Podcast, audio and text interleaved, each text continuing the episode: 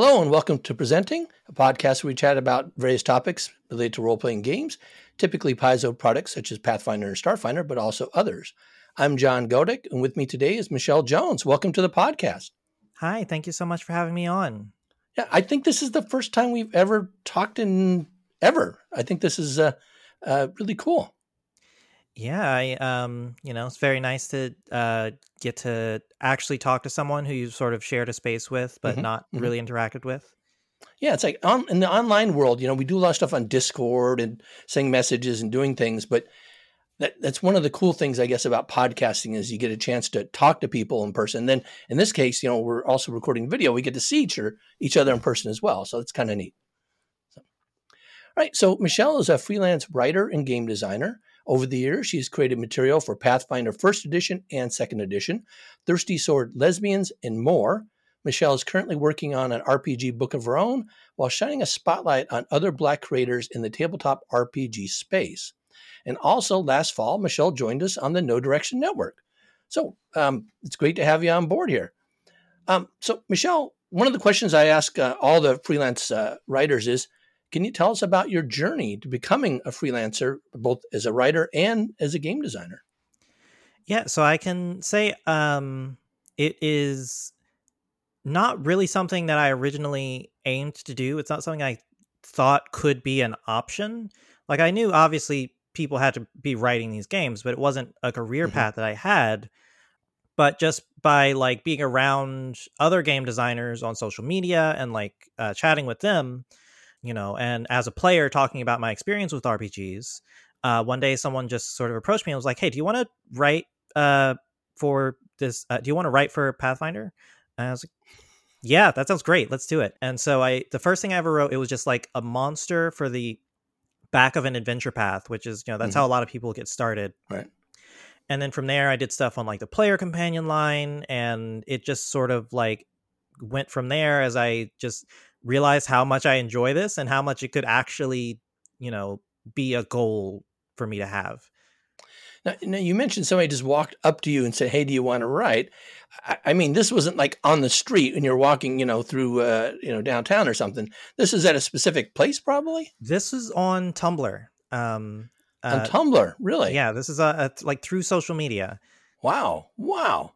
That is that is a truly kind of unique thing. I had I've talked to a lot of people, and I that's the first time I've heard somebody say that they just contacted them because of what they were doing on social media uh, in a in a space like Tumblr. Now, was this in a in a particular um, subject area that you were kind of talking about, or? Uh, so if anyone follows me on social media, you'll know I'm very opinionated and I'm very loud about it. Mm-hmm. Um, and so um, as a player, I would just consistently talk about like my experiences with Pathfinder and what I thought about it and how it could mm-hmm. like things that could be different, things that could be cooler, opportunities that are sort of missed and I would like to see explored more. And um, just through like having those conversations, um, you know, just caught some folks' attention and they liked the things that I was saying. So, you know, from there, they were just like, yeah, it would be great to, you know, have another voice in here and a diverse voice, you know, being mm-hmm. a black mm-hmm. woman mm-hmm. and having something that uh, a perspective that maybe not everyone working on the game has. And so, you know, I really, it was just like an amazing opportunity and just one of those things of being in the right place, right time. Right, and right, right. Yeah, it's just, just one of those like bolt from the blue moments that just changes yeah. the trajectory of your life. Yeah. Oh, that's that's awesome to hear. You know, you know, as we're recording today, this is actually Black History Month in the United States. It's kind of the tail end of it. Can you talk about the work that you've done to spotlight Black creators in the tabletop RPG space? I don't have the biggest social media following, so I'm not like you know when I I do my best to like connect people and like amplify people uh, a lot of it is um, through like just getting people into like the right networks sort of community i'm a part of is a Utopia community which is a like all poc game design and actual i guess network i i want to call it a network but that kind of feels like hmm. smaller than what it is because it is it's providing resources and networking and like a platform and so like getting more people involved with them and then from there getting people who are involved with that out into other spaces. I just trying to be like sort of a hub to get people in the spaces where they can do the best that they can do is uh, my goal. You know, I was talking to uh, Param about your your role on No Direction, and that's one of the things he mentioned is that's something that the network really felt like it was missing is some more diverse voices. There's just kind of a handful of people of color uh, on the network, and I think that's one of the things they wanted to to branch out on, but also to make sure that they were getting things right in terms of when they were talking about various topics and things. And so, uh, how do you see your role on the network? You know, I don't really know what word I would put on it. I guess I am a um, you know consultant advisor however mm-hmm. you want to describe it but my role is mainly just to you know give feedback and like sort of you know be the loud opinionated voice in the mm-hmm. room who says like i think this thing would be really cool i've been talking with uh param actually about like doing a black history month uh you know more focus on that and like having um talking to like black RPG writers and getting the mm-hmm. spotlight mm-hmm. on them through No Direction. You know, I'm hoping it can be a more regular thing, a more consistent thing, but I felt like this would be a good time to sort of like broach the topic and be like, how are we, you know, uh, sort of pushing in that direction? Because it's very good to have like, you know, like on a network like this, it's great to have black writers and have like black contributors who are like putting out articles like Nate makes mm-hmm. like writes great articles but it's also like there's so many other people who are not a part of this network doing really cool things mm-hmm. and mm-hmm.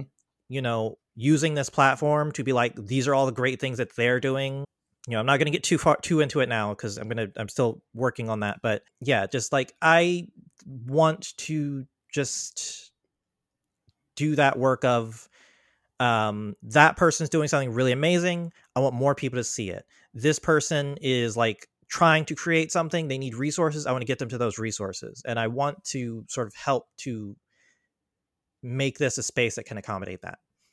Very cool.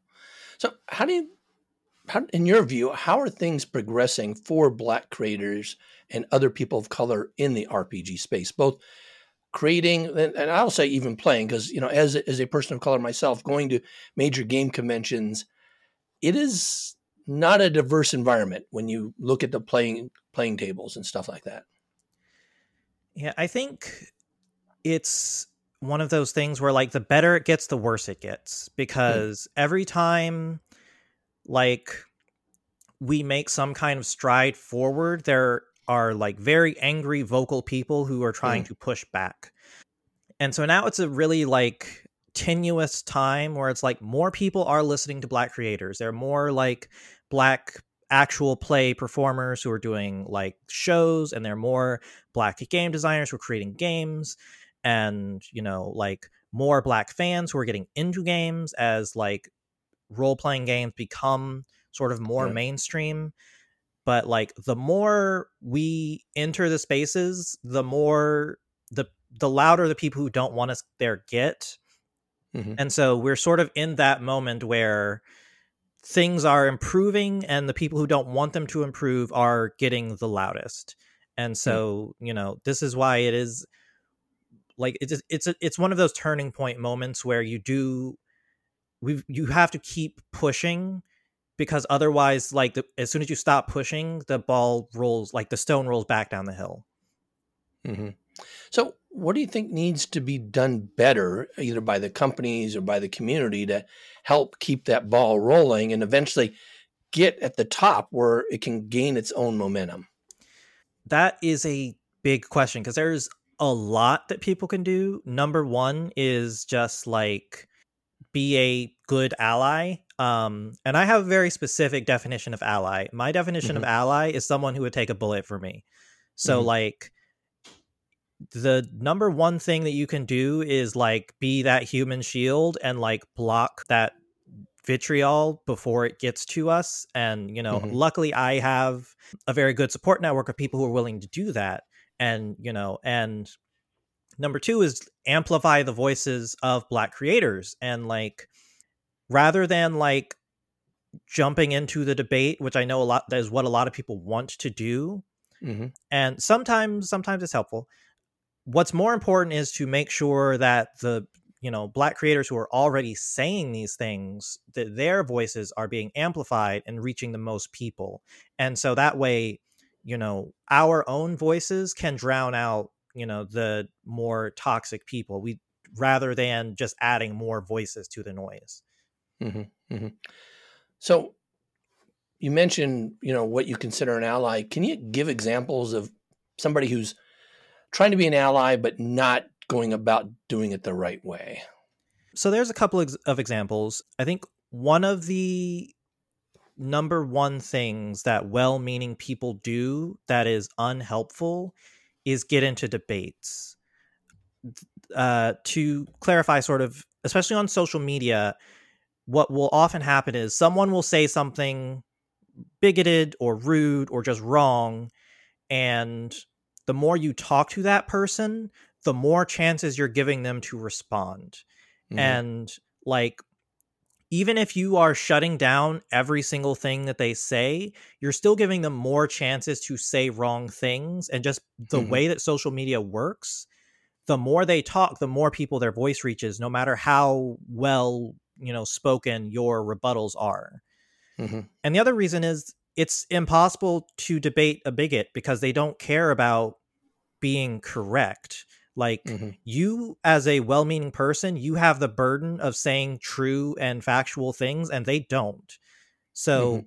they will just make up anything. They'll move any goalpost. They will say anything if it if it feels like it's going to get them a point. So the best thing you can do is block them if you really need to, maybe like subtweet, but like the best thing you can do is just shut them down and not let anyone hear what they're saying. Mm-hmm, mm-hmm. Yeah, I I think a lot of folks have this misconception that freedom of speech means everybody should be able to be heard. And the fact of the matter is, there are some voices that don't need to be heard, don't deserve to be heard, uh, in terms of not bringing something to the table worth listening to. Absolutely. Um, and and that's and the folks that you're talking about in terms of the folks that are, are being racist and very bigoted about things they're of the camp that they should be able to do whatever they want because that's their right. And on the same uh, in the same breath, though, they they still don't expect to have to face the consequences of what they're saying too. And they feel like when they're canceled, when they're shut down, when their things are closed off, that wait a second, that's not fair. Well, no, that's just the consequence of you saying something so stupid that doesn't make any sense. You have to live with that as well. Yeah. Freedom of speech means the government can't shut you down. Right. We yes. can shut you down. Yes. You yes. don't you don't have constitutional protection from getting blocked on Twitter. Yes. 100%. 100%. All right. So, um your work with Paizo includes writing Hurricane's Howl for Strength of Thousands Adventure Path. Can you talk a little bit about the adventure that you wrote, including kind of the importance of having Black authors working on this adventure, which is taking place in Paizo's version of Africa. Yeah, I would love to. Without spoiling anything, um, book three of Hurricane's Howl, or book three of Strength of Thousands, is after the students have gone through their adventures as, um, you know, like initiates of the Magaambya. They have graduated and become teachers. It's not a spoiler, that's in the book description.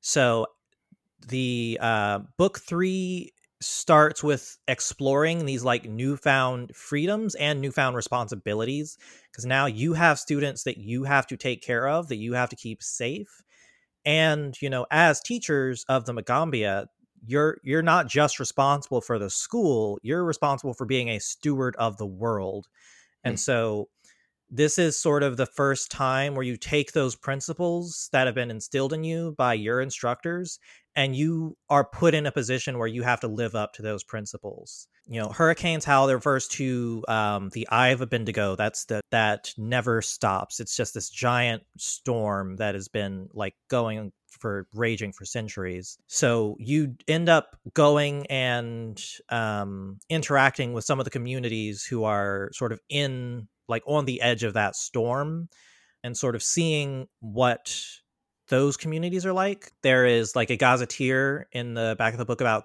uh, one of the cities that you spend a decent amount of time in. It's very fun because it highlights sort of a different lifestyle from what you would normally see. Because I think in fantasy adventures, you kind of have one of two things. You have these little pastoral settlements, and you have these Mhm. big metropolitan cities.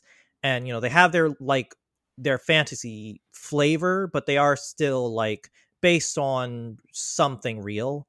I it was very fun to sort of flesh out this community that is um in a very fantasy place. Like you are living next to a hurricane that never stops and it's raining forever and you have Yeah. to live with that and Yeah. like I I got to explore a lot of very fun cool stuff. I got to, you know, weave in a lot of very fun characters who I like.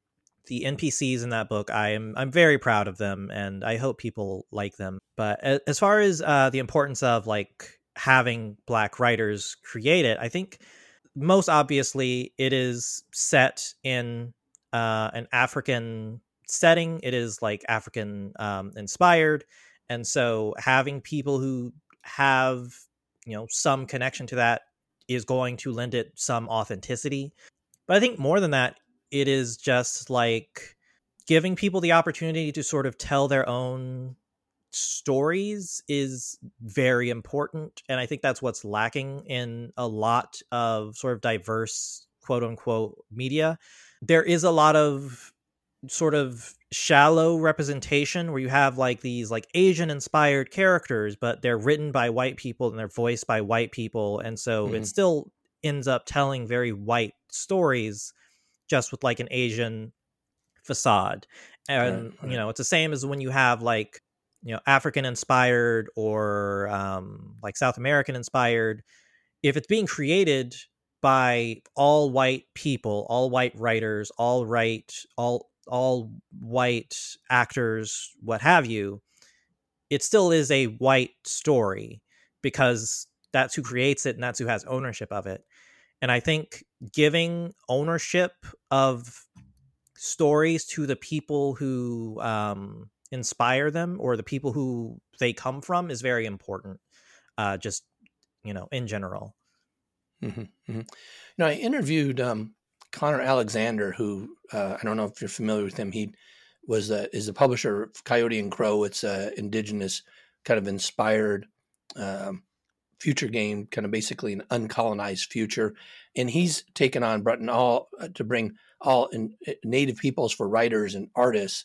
And one of the things he said to me in that interview, and, and I want to kind of get your perspective on this, is that a lot of folks in the gaming industry are looking to get like a consultant to give a read through like a sensitivity consultant after they write it. So rather than bringing in native peoples or black writers or whoever to, to work on things, they're bringing a, a sensitivity consultant or some other name like that just to make sure that they're not making any major faux pas. And he thought that was the wrong way to go about doing things, um, rather than giving the the the, the, the folks the, the voices themselves. And I'm curious to see what your take is on that. Um, well, first off, love Coyote and Crow. Amazing Right. game. It's beautiful. I have a lot to say about um the way sensitivity consultants are sort of used in the Mhm. gaming industry and at large because what often happens is someone will like pour all this time and effort and like resources into creating something and then after it's been made what they really want is for someone to come in and like be like oh well you can't use this word and you have to change this thing but otherwise you're you're doing great you're doing good.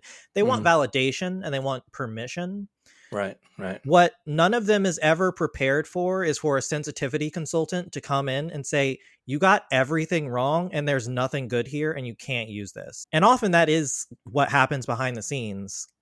But like, if you had had that person there from the very beginning, and rather than like have, if you just had that person as a writer from the start, you wouldn't have put yourself in that position. I think it is it's sort of it's hubris uh to be Hmm. like yeah no I can definitely with Wikipedia and Google figure out enough that I'll get close and then at the end I'll just have someone from that culture just like clean it up a little. like that is like the um that is absolutely arrogance and i think sensitivity consultants are amazing they are wonderful when they are utilized properly if you just want someone to be your yes man that's not what a sensitivity consultant is for and that is where so many of these games fail to like actually create healthy representation and diversity. Mm-hmm, mm-hmm. So it, it, it's not even a band aid; it's just more like PR. You think then? It it really is. I think. Mm-hmm, mm-hmm, well, what advice do you have for people interested in becoming an RPG freelance writer or game designer, especially people of color? It is. It's going to depend on what you want to do and how you want to do it. If all you want is to make your own game, just start, just write it. It might be bad and it might take you a while to finish it, but just whatever you can throw together, throw it together, put it out there. And then when you put it out there and people see it and see your name, then they'll want to get you on more things if you just write a one page RPG and throw it up online and talk about it and get people to see it, it doesn't matter if that game is good. It just shows people that you are in it and trying to do something. Mm-hmm. Uh, if mm-hmm. your goal is to work for a company, that is harder to sort of tell you what to do because it's going to depend on a lot of factors. But networking, you the most important thing for you to do is to get into the right room with the right person and it doesn't matter if it's a discord server a virtual table whatever. Get someone to get you in a room with that person and then get that person to like you. That is all networking is and it sounds very daunting and intimidating and especially if you're not a super social person. But really just make friends and be nice to people and eventually someone is going to put you on the right path if you can do that. Now you mentioned um, getting you into that room. Do you mean that literally or also kind of figuratively with social media uh, i mean social media is great if you have like a popular tweet or like if you are like um you know if you can like put something online and gets you attention, that is great. But the issue is that social media is good for attention, it's not good for connections, which I know I just said the opposite like 15 minutes ago. And like if you can start a conversation on Twitter, that's great. But what you really want is you want the opportunity to have one person who is just paying attention to you or more than one person you want people's focus to just be on you and not mm-hmm. on like their entire Twitter timeline. What's next for Michelle? What kind of cool things are you working on that you can actually talk about? You have this um, this book that you're working on. Is that something you can describe a little more? Um, yeah, I am trying to. I'm currently working on writing an RPG, and I, am not going to go into too much detail about it because a lot of it is still sort of uh, in flux. Um, mm-hmm but it's one of those things where I just had an idea one day, um, and it was a very silly idea, but enough people encouraged me that I ended up doing it. Uh, I'm currently writing a game. I'm calling it Girlfriend of the Week, which is uh, I've described it as a, a surrealist horror rom com. I I love television. I love movies. I love media, but I love to dissect media and sort mm-hmm. of like like I love I love to take a show and treat it like an old VCR and take it apart and see how it works.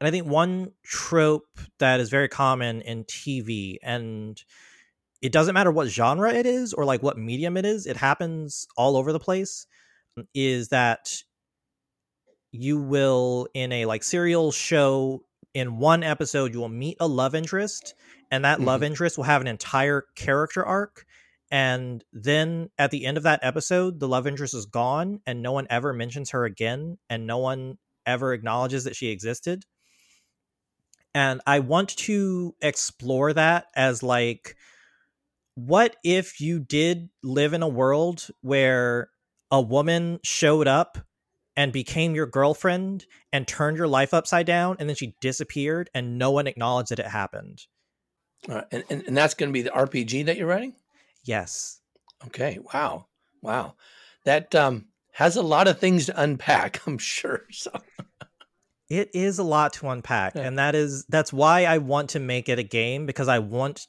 i i want people to have that experience of like mm-hmm. dissecting things the way that right. i dissect them right understand and see what works. Yeah my mind kind of works in a similar way when i'm trying to figure things out. I'm always wondering why they chose to show certain things in the media whatever it is do things a certain way build a story a certain way. Um, i haven't thought of that particular situation though i can see it happening over and over again so i know it does. Just isn't something that i've, I've dwelled upon. Um, so how can people reach out to you if they're interested in learning more about you? What's your social media contacts? Uh, so I am on Twitter at Alesha Kills. That is A L E S H A K I L L S. That's where you can see me yelling about RPGs and art and politics. All right. Excellent. Well, Michelle, thanks so much for joining us on the podcast today. Yeah, thank you for having me on.